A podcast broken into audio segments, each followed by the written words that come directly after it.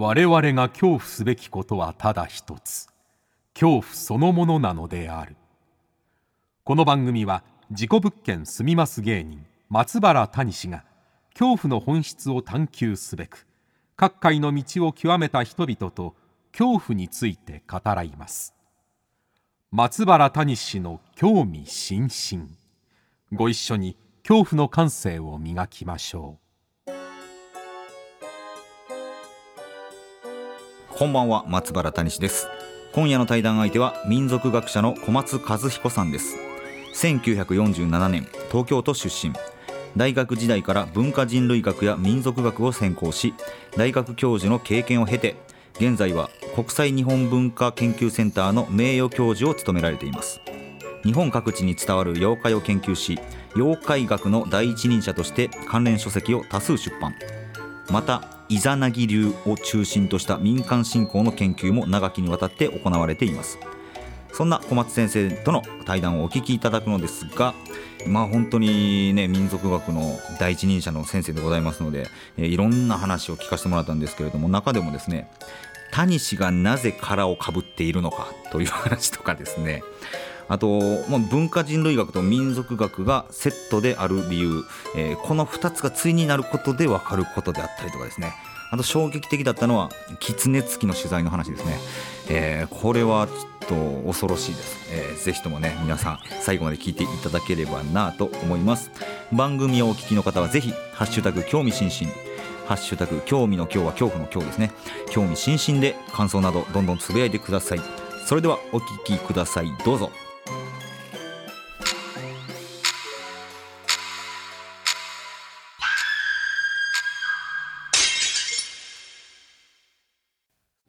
あこれはすみません僕は松原谷氏と言いまして、はい、芸名が谷氏なので、はい、谷氏の風習みたいなのをちょっといろいろこの間探りに行きましてはい、はい、結構いろいろあるんですけど、はい、なんか民話が多くて民話多いですね。ね谷氏の民話がすごい、うんまあ、谷氏長者というね、まあ、あの一寸法師みたいなね、話で、えー、谷氏がまあ人間の若い女に恋してという、はい、そういう話は多いですね。これがすごい、うん、秋田秋田、まあ、東北に多くて、でも、東京にも谷氏稲荷っていうのがあって、うん、なんか大体谷氏が観音様を火から守ったと。かそうですね多いですね。不思議ですね、うん。あれまああの谷氏って、まあ、水の中に住んでるから、はい、水辺に住んでるんで、えー、水の神の使いだみたいな形で、はい、えー、まあ、特別視するところが多いですよね。食べないとかね。うん、はいはいはい。谷氏を食べるっていう文化がもともとあったんだっていうことも知らなかった、うん、あ食べたことないですか？谷氏食べたことないです。あ僕も僕の田舎は越後は新潟なんですけれども。新潟ですか、うん、食べますよ。みんな子供の頃に、えー、あの父の、はい。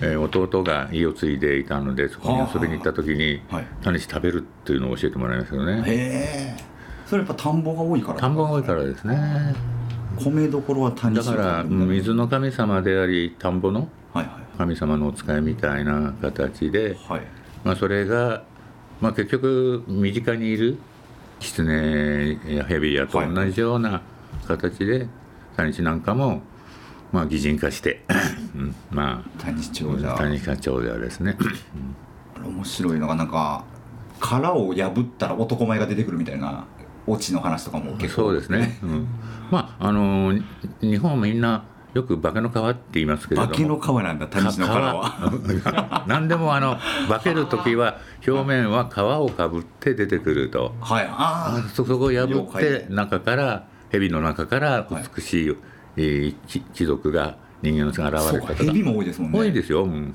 まあ、絵なんかにもなってますよね、はいはいはいですからえー、逆に乳母川という昔話なんかがあるんですけどこれは美しい女の人が、はい。おばあさんの皮をかぶって、えはいはい、おばあさんの紛争で世間を渡っていったんだけれどもたまたまおばあさんの顔を、うん、取ったところを若旦那が見つけてああと言って結婚するとかね。はあ。だから皮ですよ、うんなんでこの実は綺麗とか実は男前とかっていうのはこれ、うん、なんでわざわざ見にくいというかまあそのやっぱり自分の気に入ったはい、えー、男じゃない女じゃない、はいはいはい、のに言い寄られるのは、まあ、まあ、迷惑するから。だから言い寄られるのを防いでるってことなんですね。そうですね、まあ、の危害を加えられたりするということですね、うん。そうか。だから本当の中身は自分が気に入った人にしか見せないみたいな。そうですねあそれまあ、逆でも逆だ逆回りですよ。あのほら、はい。自分の姿を。あの本当は鶴なんだけどもはいはい自分の姿見見ないでくださいと見ないでくださいあれですよね。ね。思いの裏返しですよね、はうん、ですから昔の日本人の考え方いうんうん。はあの人間とそういう動物とはい。あるいは植物なんかも入るんですけれども、のこうコミュニケーションがあってで向こうの人が人間の姿、まあ、狐がね、はい。美しい女に化けてくるとか、ですから人間の姿で現れる。ですからもう皆さんも当時の、ね、人たちから見れば狐が化けてるかもしれないし、蛇が化けてるかもしれない。だからよく言うじゃないですか。ええすごい男を騙すう女の人はこの目狐。メギツネこのメギツネめ本性は狐かみたいなね。はあはあはあはあそういうような、まあ、考え方があったんですよね。はあ常に疑ってるんですね、この日本人というか、まあ、ななんかこう表と裏。表と裏がある。あるというそういうようなことだと思うんですよ。ですからタニシだけじゃないですよ。カエルもありますよカねエルもある、うんカエルもあるしもちろんね鬼や蛇や鬼や蛇やキツネや。ねいろいろあります。キツネにも。しているものとかそういう表と裏の考え方があるってことなんですかね、そうですね、まあ、よくあの泉鏡花なんかの作品にもよく表れているのですけれども、あの人間のおが蛇に怪人と言ってもいいのかな神様に生贄みたいにして捧げられね。捧げられるじゃないですか、はい、そうするとその水の中にブクブクブク入ってって、うん。そしてそこの世界はその女の人にとっては人間に見えるんですよ。はいはいはいはいはい。だけれども、うん。えーそこに住んでて、えーたまにお父さんが池の淵かなんかで娘を元気にしてるか会いたいって言ってはい。姿を現すと、実は私はもう蛇になってるんです。あ それそれもあれどこやったかな？そういう話ありますよね。そういう話ありますよね。ありますよ。行ったあれどこやったか、島根のどっかまああのあえー池のおそば琵琶湖なんかのふあの淵なんかでは蛇女房とか、蛇女房、うん、あるいは蛇婿とかね、はいはい。言い方をして、えーもう向こうの世界に行くと人間には人間のように見えるんだけれどもう、んうん。おそらく人間がその生活の様子を見たら、うん。人間が水中にいるなんて思わないであ蛇がいるわと。はい。あ仲のいい蛇がいるねみたいなはいはい。感じでしか理解されないんだと思うんだよね。それは、ん。そのた例えてるっていうことなんですか？いやさっきも言ったように、はい。その世界に行くとその姿になってしまう。ほうほうほうその、まあ、ある意味では皮をかぶってるのかもしれない。はあ。知らないうちにその衣を着ていないと、はいその世界でいないのか。蛇の衣を着て、はあは出てきてもしも蛇の姿で、うん。自分は人間だと思ってるのに人間の世界に戻ってきた時に、うん。えー周りの人は蛇だ蛇だとはいはいはい騒ぐわけですよね、はいはい。まあ、そういう話も多いんですけど、はい。それであれ俺は蛇になってたのかと。ずっと人間のだと思ってたけども。はい。でどうしたらいいかなって言って、うん。えーその蛇がお坊様のところに行って。蛇がお坊さんのとこ行きますよね。お坊様に祈ってもらったらあ皮を破って人間が出てくると。はあ面白いな。だから面白いですよ。それって本当、こ心の作用というかそうですね。人間の、まああの日本はアニミズムというね、はい。えー考え方もアニミズム日本だけじゃないですけれどもええ。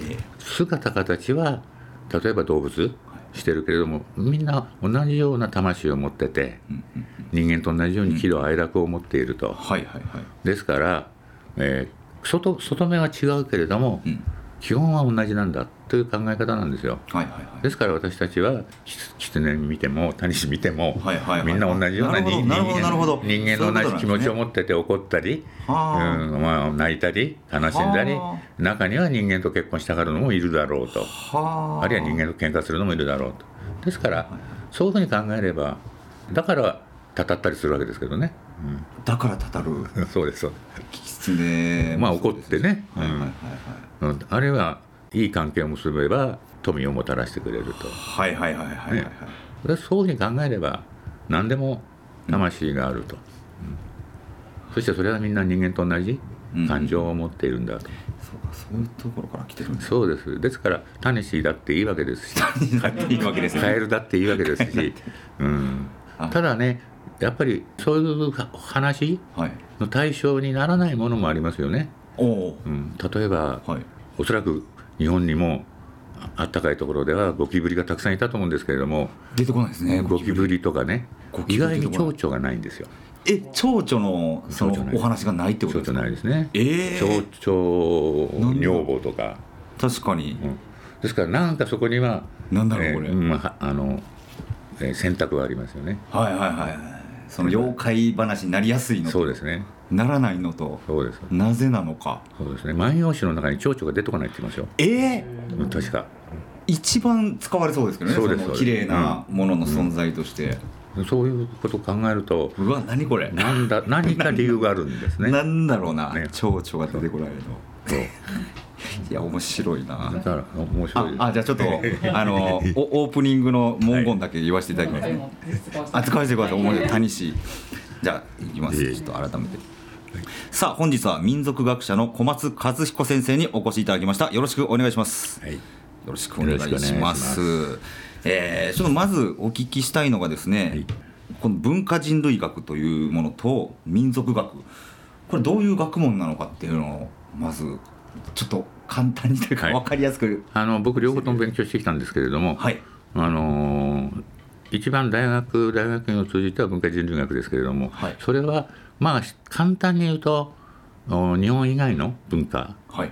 を研究するだから異文化研究が中心ですね。でそれはなぜこういうのを勉強したかというと日本文化を研究したかったんですけれどもそれを理解するためには外側から、うん外側からできるだけ日本文化と違う文化を持ってるところから見るとはいはい。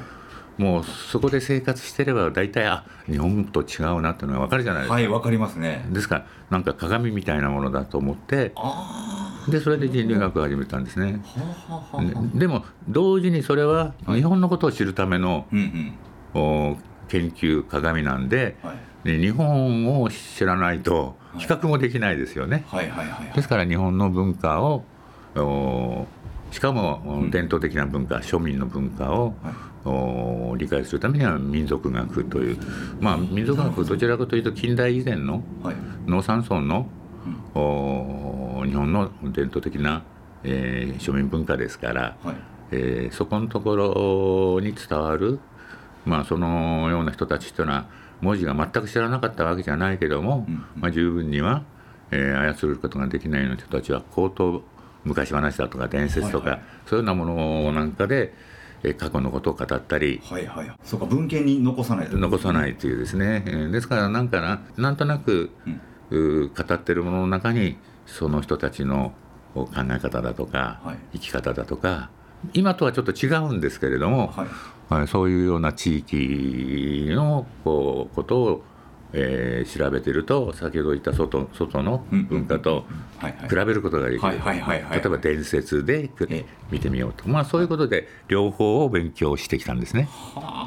ですから、ね、民族学は日本のことが中心ですね。この文化人類学と民族学をこの2つやる、勉強するからこそ分かることがそうですね、僕はだからもうそうそういうふうに言ってきましたね、えー学生なんかにも。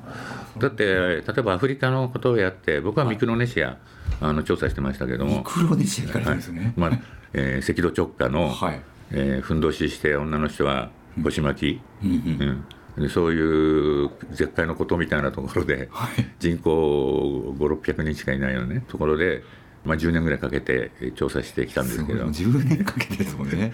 でそういうところに、えー行って研究してもそのことだけを研究してたらそこしか書けないじゃないですか。はいはいはいはい。日本のことよく知らなければ比えええ。え較もできないじゃないですか。日本とこんだけ違うんだぞっていうのが言えないですよね。比較ね。なるほど。ですから、はいそもうそればっかりやってるともう私はミクロネシア研究者ですとか、はいはい。アフリカのなんとか族の研究者ですと。はい。で終わっちゃうわけですよね、はいはい。まあそれはそれでもいいと思うんですけれども、うんうんうんその詳細なねその、はい。我々がそれを使わせてもらえれば、はい。えーあこういう社会と日本と比べるとかだけども。はいまあ研究者としてはもうそのアフリカ研究者、はい。ね、オセアニア研究者で終わっちゃうのはつまんない、なぜかというと自分の文化を見てみたいと。はもう日本文化を違う視点から極めていきたいと。それでえずっと両両方ですね。両方で。ですから四国の山の中、はい。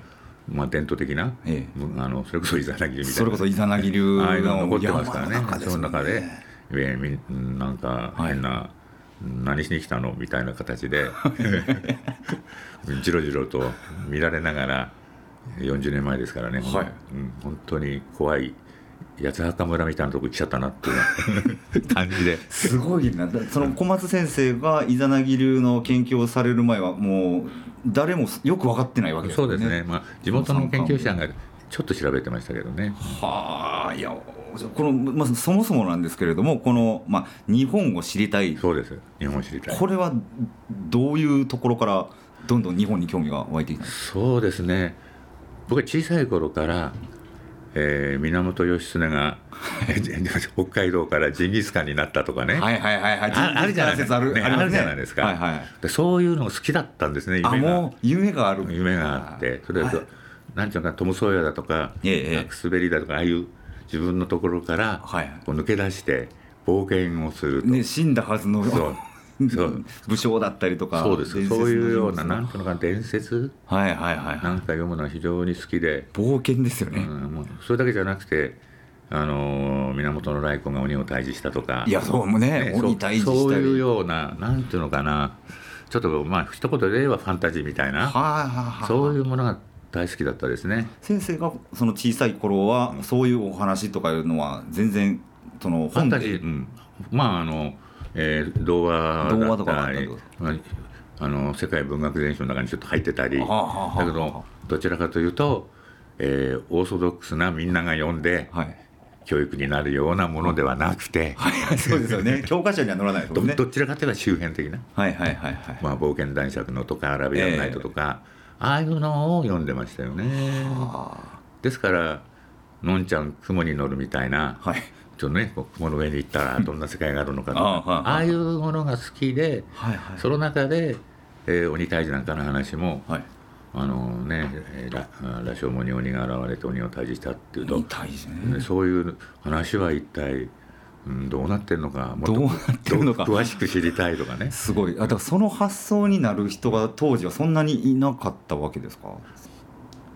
結構まあ荒俣宏なんか荒俣私と年同じですけども、はい、彼なんかはやっぱり同じですよね。もう気になって、うん、だから もう若い頃からね妖怪大好きで付き合ってきましたけどですからただそういう人もいたとは思うんですけども、まあどちらかというと少数派だったかな。少数派だったかな、うん、江戸川乱歩だからとかだから、まあ、成長するにつれて、はいどちらかというとレベルが高いような レベルが高い レベルが江戸川乱歩が高いかどうか分かりませんけど、はいはい、なんかそういうようなものを、えー、夢の旧作だとかねなんかはい、なんか非常にこう癖のあるおどろおどろしいはいはいはいものを非日常じゃないですけど。そう異常か異常じゃないか分からないような、はいはいはい、まあでもなんか人間、うん、面白いなってっていうのがありましたよ。ですからその延長上ですよね。こううん妖怪なんかにも興味持ち出したのは。はははでそういうことをちゃんと研究できる学問なんてのはあるんだろうかと思ったんですけれども、はい、当時はその妖怪研究家なんていれ、その荒俣先生以外とかで。ですから学生時代は荒俣も知らないからそうですよ、ね、僕はまあ趣味で、はい、まあ、学校の先生にでもなって、はい、国語か社会の先生になって、うんまあ密かに密かに自分で、まあ、読んで楽しめばいいんだろうとは思ってたんですよ。はいはいはいはいはい。でもまあ一番大きいのはですね「吸血鬼ドラキュラ」っていう映画を見た時ですね。ドラキュラ、うん、はい。であのヘイシングですねヘルシングっていうのかな。はい。うん、あのドラキュラを退治する、うん、ドラドラキュラハンターの教授が、はいえー、医学部の先生なんですけれども、はい、人類学者なんですよ。人あそこで人類学が出た。あそういうふうに妖怪退治するの人類学者なんだ すごい。そういうことでひょっとしたらヘルシングかな、うん、というああいう先生になれたらいいな。かっこいいよね。いや面白いです。その、小松先生自身が主人公になっていくみたいな、うん、そうですそうです、ね、物語の主人公、うん、教授という主人公になって、本当に面白かったですよ。もうドラキュラを退治しに行くじゃないけども、はい、妖怪なの不思議なものを正体を突き詰めに。そう,、ね、でそういうことをこう調べていった時に民族学というのが、まあ、民間信仰で狐付き狐付きなどをこう払い落とす、うん、そういう宗教者も研究するとか、で、えー、そういう、まあ、吸血鬼みたいな、はいはい、ねあのそうそう吸血鬼ってどこから生まれたのみたいなたくさん。ことですもんね、まあ吸血鬼は日本とはちょっと違う、はい、ヨーロッパの中で生まれてきたものですけれども、はい、まあ、それに相当するものっていうのは悪霊付きですよね。はい、ですから犬神がついただとか犬神、ね、犬神はもう怪談好きの人にはもうみんな欠かせない そうそう。まああの狐がついたとかはいはい。狐がついた、ね、死んだ人の、はい、怨霊がついたとかまあそういうようなものとそれを払い落とす、うん、宗教者の研究に移っていったんですね。そうですね。その何ですか科学的な根拠というものがないけど成り立っている世界というか。そうですね。でそういうのを研究する学問としては日本では、まあ、人類学とか、はい、えー、あるいは民族学、うん、まあ、柳田国夫とか、はい、えね、そういうような人たちが研究して、うん、ただその弟子なんかはほとんど大学なんかに職を求めないで、はい、求められないで、はい、学校の先生やったりそういうようなそうか、うん、もうそれが学問として成立してないというかそうですね、あの食っていけないということですよね。です。からそういう人たちと交流も持ちながら、はい、そういう人たちの出している雑誌だとか、はいはい、本読みながら、まあ、学校の先生でもやってようかと。はあ、でもねその人類学を勉強したら大学院もあると。うんうんうんうん、ね。うん。いろんなこの、はい、ななんだそれこそ皮をかぶりながらじゃないけど、まあ、まあそうですね。教授という皮をかぶりながら。そうですね、うん、だから就職できなくても大学院出て、はい。えー、大学院っていうのは今、えー、修士課程が2年、うん、その上が3年、はい。うん、3年勉強しても必ず就職できるわけじゃないですよ。はいはいはい、ね、あそうですね、ね、大学院に行って研究して仕事なくなって作家してる方とか インタビューさせてもらって、そうそうそう。ですからそういう意味ではただ勉強ができるそういう環境があるというだけで、うん、まあとにかく政権から逃れるための、はい、政権から逃れるための。周り何やってんのって。でもその当時大学院なんてあまりよく知られてなかったんで大学4年やってまだ大学生やるの？みたいな。なんで社会人にならないんだそうそうなんで働いて？働かないのかも。そうそう怒られながらやってましたよ。すごいでもすごい先駆者でありなんか楽しそうな人生ですね先生の、まあ、振り返ればねそういう聞こえるのかもしれないですけども、はい、大変だったですよ。あそうもう女の子には振られるわ。女の子に振られる。働かないんだから。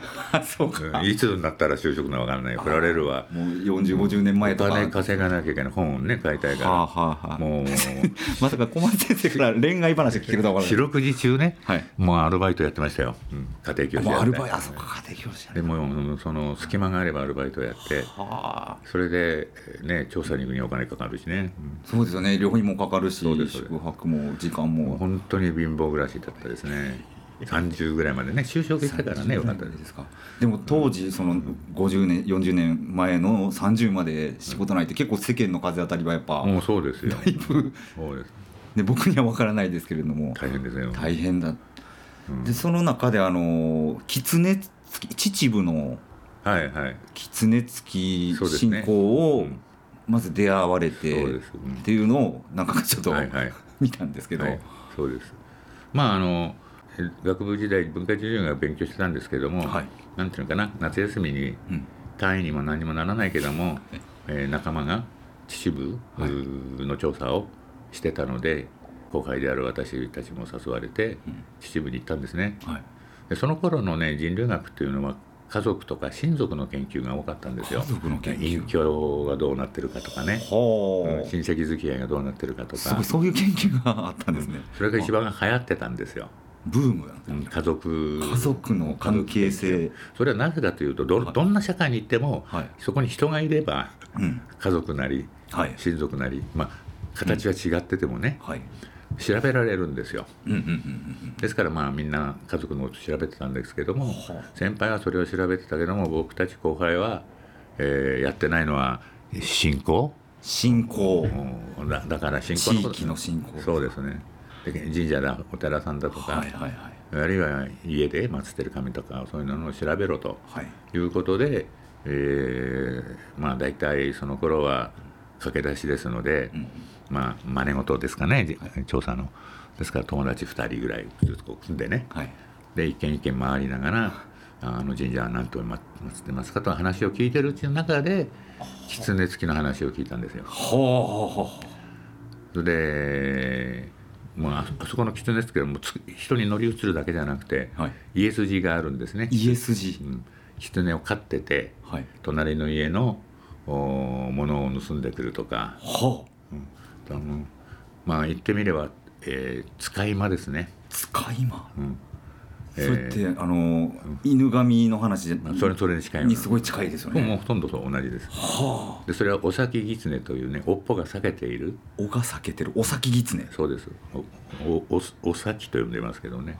お先？はあ。のお先狐っていうんですけれどもあの辺はね狐でも同じですあの普通の狐じゃなくてあはい狐の魂みたいなもんで手に入るような大きさだという人もいるしもうイタチぐらいだという人もいるしはいはい。まあそれがいろいろ不思議なこと不思議なことを言ってますね。めったに見られないけども、はい。夕方になるとそれが群れになって、えー河原に出てたりもするよとかね。ああそんな話聞いたらちょっと。気持ち悪いですよね。気持ち悪いし。でそれを飼ってる家があると。何それ。でそれを使って、はい。えー例えばあー隣の家の蚕は生糸はよくできたな。はあれが欲しいな。はとか、はい。今度生糸を買いに来る商人が来るんで、うちの生糸をね高く売れた売るためにはあの生糸があると困るな。あ キート糸ですね。糸はい生糸ですね、はいはい。えーとまあ言うとそれあの命令しなくても「あ。ご主人様が、えー非常に困ってるから」と言って夜お隣のはい生糸を収めている蔵に行って、えー、ちょっと待って何それで全部しょんべんをかけてですねダメにすると。そうすると自分の,、はい。うん、あのご主人の怖い怖い怖い。いいことがいいことが高く売れる。それえでもだからそそういう形で、何その話、うんあ操っていると。操っている？でそういう家筋があってそういう家筋とは結婚もしないんだともう犬神ですよねそうそうそうついてくるからっつってね。はあ。狐お先が、そうそう。ペペアで来ると。ペアで来るんだしかも。でだからその家にが、えーそのお先狐の家筋になってしまうからはいはい。周りから悪いことするから嫌われるしとかいうような婚姻差別みたいなのもはいはいはい。あって、もう本当にびっくりしましたね。何の情報もなく東京聞いたらそんな話が。東京育ちのね、えーわ私ですので。はいはいはい先生おいくつの時ですか？まだ大学院生。20歳ぐらいですね、はい。20歳20歳かな、はい。3年生の時三年生の時。でで翌年もまたそこに行ったんですよ。で同じところでもっと詳しく聞こうとしたら、行った覚えがないって言われた。え？そんなのはどこで？え怖い怖い怖い怖い。怖いですよ。どこで聞いたんだよ。え怖っ。うんそれで僕びっくりしましたね。うん。どこがないと要するに自分できっとまずいことを喋ったんだろうと。はあ思って。はあその禁忌を犯してじゃないけど、うんそれだからそれが一番怖かったですね。怖いですね。調査の中で、え。全くお、うん、全く知らない。っ て私たち聞いたのにな。怖い。でそういうことがあってはい。なんかやっぱりその村の中には、うん、それなりの緊張があり社会的緊張がありはいはい。富の、はい。お問題とか、うん。人間関係とか、はい婚姻の問題とかいろんなものが絡んだうん構造になってるなということで、ああ調べてると、まあ、人類学的にも民族学的にも面白いというのが一つの大きなきっかけですごい。怖いですよね。怖いですよね。他のその正解がないというか。そうですそうです。その先人がこの出した答えがないから。まあねそれなりのこう、ね、研究はあるんですけれども、はい。まああの私なりに納得のいくような、はい。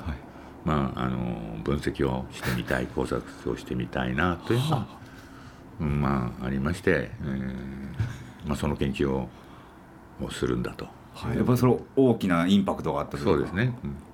この出来事は。ですからなんか経験を積め積むほどいろんな自分が今までね思っていた、それこそあの、えー本で読んだ、はい。いろんな関心と、うん。それからフィールドワークのはい。経験とが一緒になって、えーだんだんと専門になるようになってきた。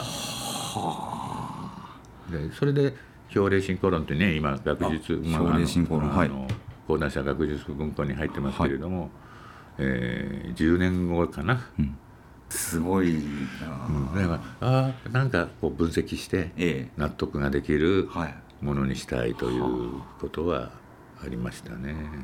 やっぱ民族学、まあ、文化人類学もそうですだと思うんですけれどもの魅力というかこのいや何がこうやってて一番面白いとか？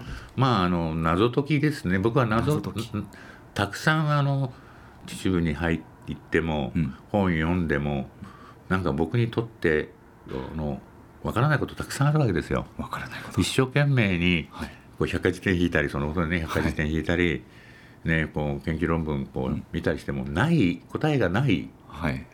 そうするとじゃあ自分で解いてみたい。はじゃあ解いてやろうみたいな。ね、解いてやろう。うん。ですから謎解きではそれは結構ね今のようにうん。あのネットでねわーっと情報が集まるような時代じゃないですから、そうですよね、ねもう今雑誌なんかもどこの図書館に行って見てもあるようなもんじゃないですから、はいはですから国会図書館にせっせと通っていはい。はい結構国会図書館って何冊ぐらいしかねいっぺんに借りられないんで、うん。それを取り入れて見て調べて載ってないと返してまた1時間とかあの時間ね 時間どんどん経ってででもまあそうやって探してるうちに徐々に徐々にね自分なりの答えが見つかると。はですから苦しいんですけれども、あはい。見つかった時あこれで一つ謎が解けた。はエッセイなり論文なり、はい。なんだね、まあ、なんか書けると。そっかそっか。はいはいはいそう書いそれが書けた時はい。爽快ですよ。いやでもそれすごいなんか羨ましいというか、ねワクワクするものがあるというか、だからそういうワクワク感もはい。本当はこう民族学なり人類学なんかやってる人たちね、まあしっかりと本なりなんかで書くべきなんだけども、はい。なかなかなんかこう型にはまったはい。なんか読んだらもうなんか専門用語があって、うん。なんか面白くない論文もはい。多いわけですよ。まあ私はですからどちらかというと、えーそういうワクワク感を少しでもね、はあ伝えられるようなポジションにしたいなと、まあ怒られましたよまず。お ワクワクさせるような論文は怒られるんですか？学術論文というのは、はい。あの私とか、はい。そういう言葉を使ってはいけない。あ私を使ったらダメなんだ。そして少なくとも使う時は筆者にしなきゃいけない。筆者。なんか。筆者は。うん。で我々とか、はいはい。私たちとか、はい私なんていうのはねましてや私なんてね私がこう思いましたなんていうのは非科学的であるって言われ非科学的であるって言われるんですか？怒られて。はい。でもまあ私は随分だって私がのことなんだからと。はいい。うことで、まあ、だいぶその後もね、えー、あの人類学とか民族学変わりましたけども。というのもワクワク感、うん。うん、あるいは怖さ怖さもワクワクとやっぱ入りますよね。対をなすというか。体験先ほどの話なんていうのははい。ね、怖いけれどもびっくりしてこう恐怖するわけじゃないですか、ええええ全否定されてるいやそそのそこが一番怖かったですね。言ってない。だけどもそれ逆逆にそれがはい。こう私たちにとっては謎になるじゃないですか。怖さってやっぱ謎ですよね。なぜっていうのは。はい。なぜなぜ否定するのっていう。いやーこれあのーイザナギ流の、えー、太夫さんに会いに高知県にロケに行かせてもらった時にもその村のおじいちゃんたちに「あの太夫さん知りませんかね?」とかいろいろ聞いたら、なんか隠すんですよね。隠しますよああれがすごい怖くてでもこの先に何かありそうみたいな。そうですね。みんな隠しますよ、隠しますよね。う、ん、まあでも僕なんかみたくもう顔し顔見知りで僕小松なのではい。あの若い頃から入ってたあの和彦さん和彦さんと呼ばれてるんですけれども。和彦さん。小松さんがいっぱいいますね。あのもう大体村の様子が分かっちゃったなと思うと喋り出しますよね。むしろ知らない話でも、はい、知った知ってるでしょみたいな形でどんどん喋ってくれるようになるんですね。それもなんかその人類学じゃないんですけどなんかこのこっちに入れ入れ入れてもらったみたいなまあそうですね。何かがあるこの間3月の末ぐらいに、はい。えー、久しぶりに行ったんですよ。コロナで行かなかったからね。物部そうそうそう。物部のあたりに、はい、そして山の上の方のおばちゃんに会って、はい、ああまだ来るの？知らないことまだあるの？とかって。イザナギ流、まあ、40年研究されてますもんね。あの頃なんか一人でカメラ背負って山を40分も50分もで上がってきてたよねとかってて。あの頃からまだ調べてるの？まだ調べてるんですって。笑じゃあちょちょっとじゃあ、あのー、また来週も小松先生にお越しいただきたいと思いますので、はい、この来週イザナギ流について、もうちょっとこう深くお話聞けたらなと思います。ということで本日は小松和彦先生にお越しいただきました。ありがとうございました。はいこちらこそ。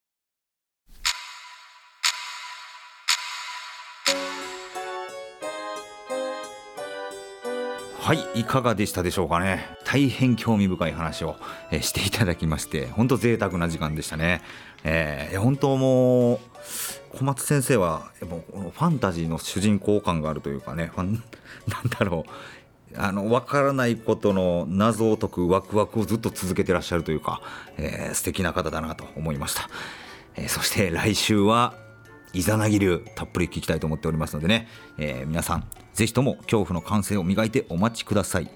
ということで松原谷氏の興味津々。今宵はここまでです。皆様どうかお元気で。さようなら。言ってないよ。